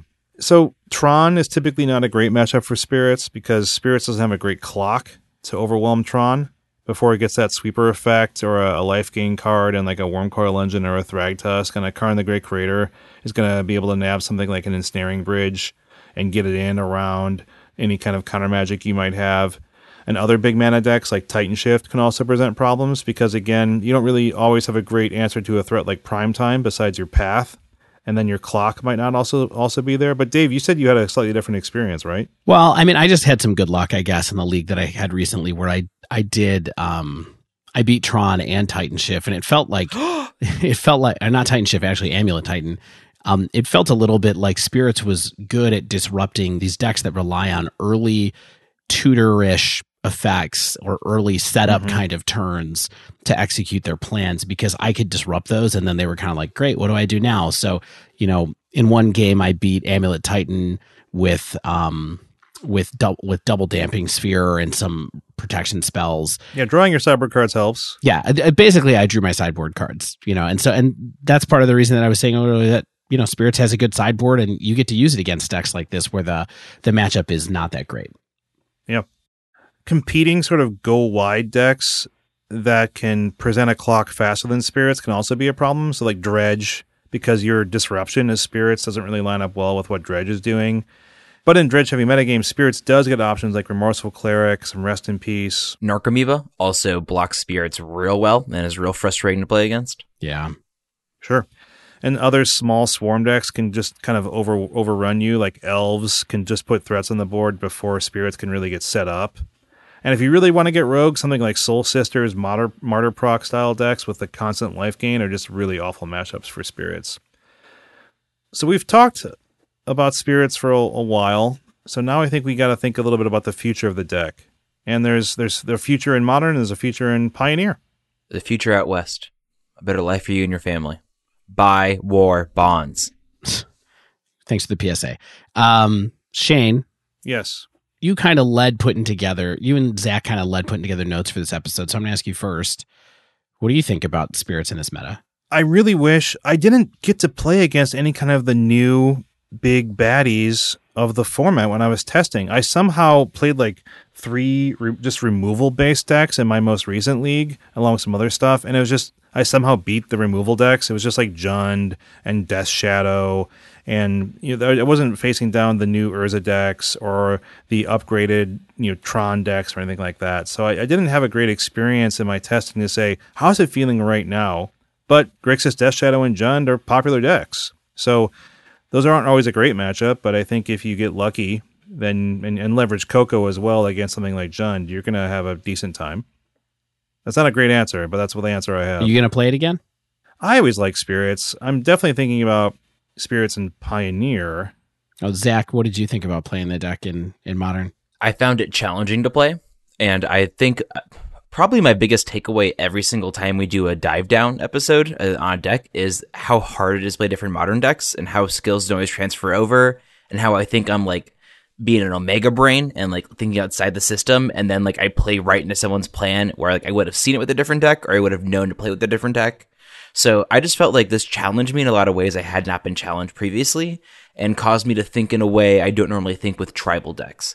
Like with goblins, you're not holding up mana to do something silly. Like sometimes you can, you know, activate a vial and put in something cool, but mostly you're getting out there and going, what are you doing? What are you doing? While spirits is, what are you doing? So I can respond to what are you doing?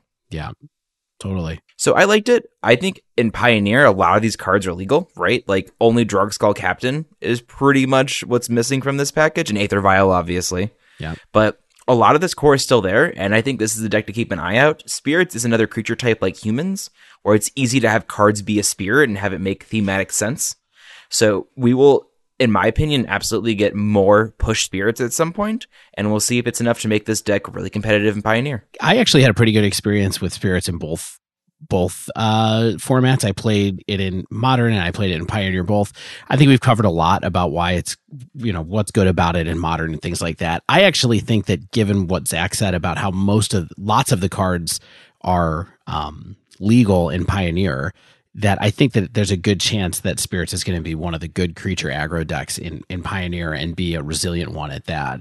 Um, I do think that there are some cards that get way more important in the Pioneer build. So there is a replacement Lord for Drogskol Captain in Pioneer. It's called Empyrean Eagle, which I don't know if people realize Flying Lord. Spirit. is a flying lord, but it's also a spirit. So it gets pumped by Supreme Spirit as well, which or Supreme Phantom as well, which is pretty interesting. Um, these these builds are a lot more reliant on Reflector Mage and Deputy of Detention for disruption, which I think is great. Actually, you know that lets you deal with a lot of different types of permanents. Um, I I think that Reflector Mage is a plenty good card and sometimes good enough in modern to do stuff. So sometimes I like having it around in in my my modern builds as well. But it's very very powerful in Pioneer for sure. So I think that the fact that in modern you get the the super kind of broken uh, engine of the expensive cards of uh, Cavern of Souls and Noble Hierarch and Aether Vial and Collected Company, and you also get to use Collected Company, which I think is one of the be- or one of the best cards in Pioneer. I think that this is a good kind of core to think about buying buying into in general because I think that it, it could be good in either format at any given time. And you could start with the Pioneer version and kind of build up to the modern one. You could degrade your modern one into a Pioneer deck, and I, I think there's just a lot of options here. So and you get to play the the busted pioneer card that it's a single white mana makes an opposing creature become defender and loses flying. yeah, Path to Exile. It's it's basically path to exile. It's terminate. A single white mana terminate. It's pretty funny. Dave, how important did you find unclaimed territory to be in the Pioneer version as a replacement for Cavern? I did not play it. Whoa. Is is it just that the mana is is kind of good enough for this tribe that you don't have to worry about something like that? Yeah, I don't. I don't think you needed it honestly, and I would be worried about casting the couple of spells that I did have, or the non. You know, one of the biggest bummers about playing spirits is when you want to play um, deputy detentions and you only have Cavern of Souls for either your blue or your white source, and that is just super brutal. And so, I actually think that's one of the. I, I felt like the mana was a little more stable in some ways in the Pioneer version because I was just all in on like taking damage off of my mana and it was fine. I guess the last thought I would kind of part with is that when we started putting this deck dive together, Shane was kind of like, isn't Spirits just another beatdown deck in Pioneer? And I think it is kind of just another beatdown deck in both formats, but it's a really good one and it's fun and it has lots of lines of play, lots of opportunities for you to be able to play around your opponents. And so I think, you know, it's a good core for someone to think about building from here. Look out for Plague Engineer though, because gross. Well, that's not in that's not in Pioneer though. Right. No, it's in modern. So with that, that wraps up this week's show. You lived, you died, and now you're a very viable tribe. Thank you to my co host for leading such a great deck dive. I was a little quiet on this episode because I didn't get to play the deck due to some life changes on my end. Uh, I watched Ghostbusters uh, to prepare for this episode, but uh, that didn't really come up as often as I hoped. And I know. These were these were good life changes. Don't don't don't scare anybody. oh, yeah, that's true. I, I bought a condo. so I, I moved. I love having co-hosts that I can trust to put together a good episode, even when I kind of just come in to ask stupid questions and make even stupider jokes. So, So do all spirits fly or just if you haven't yet, make sure you subscribe to our podcast so you get the latest episodes as soon as they come out. Whether it's a dive down or if it's an episode that one of us didn't get to prepare for, you get to hear it first every Friday. Also, if you use Apple Podcasts, please leave us a rating and a review. If you'd like to submit a question to the podcast or pick our brain on something in modern, you can tweet us at the dive down, all one word, or email the dive down at gmail.com. You can even find us on Instagram at the dive down, all one word. If you'd like to support the show, you can join our Patreon, where joining at any tier gets you access to our super secret Slack channel. Higher tiers have higher perks, including picking future episode topics like Blue Cheese did this week for Spirits. Shuts up blue cheese. Heads up Blue Cheese, a good cheese. Check that out at patreon.com slash the dive down. Also, shout out to manatraders.com for sponsoring the dive down. You can sign up for Mana Traders using promo code The Dive Down, all one word. Get 10% off your first three months of renting paper or Magic Online cards. Get acclimated to Modern. Get acclimated to Pioneer. Heck, play some Standard, play some Brawl. I don't care. Either way, I played some vintage recently. use promo code The Dive Down, all one word, for whatever format you like to play. As always, special thanks to the bands Nowhere and Spaceblood for letting us use their music. And until next week, get out there and haunt your game store.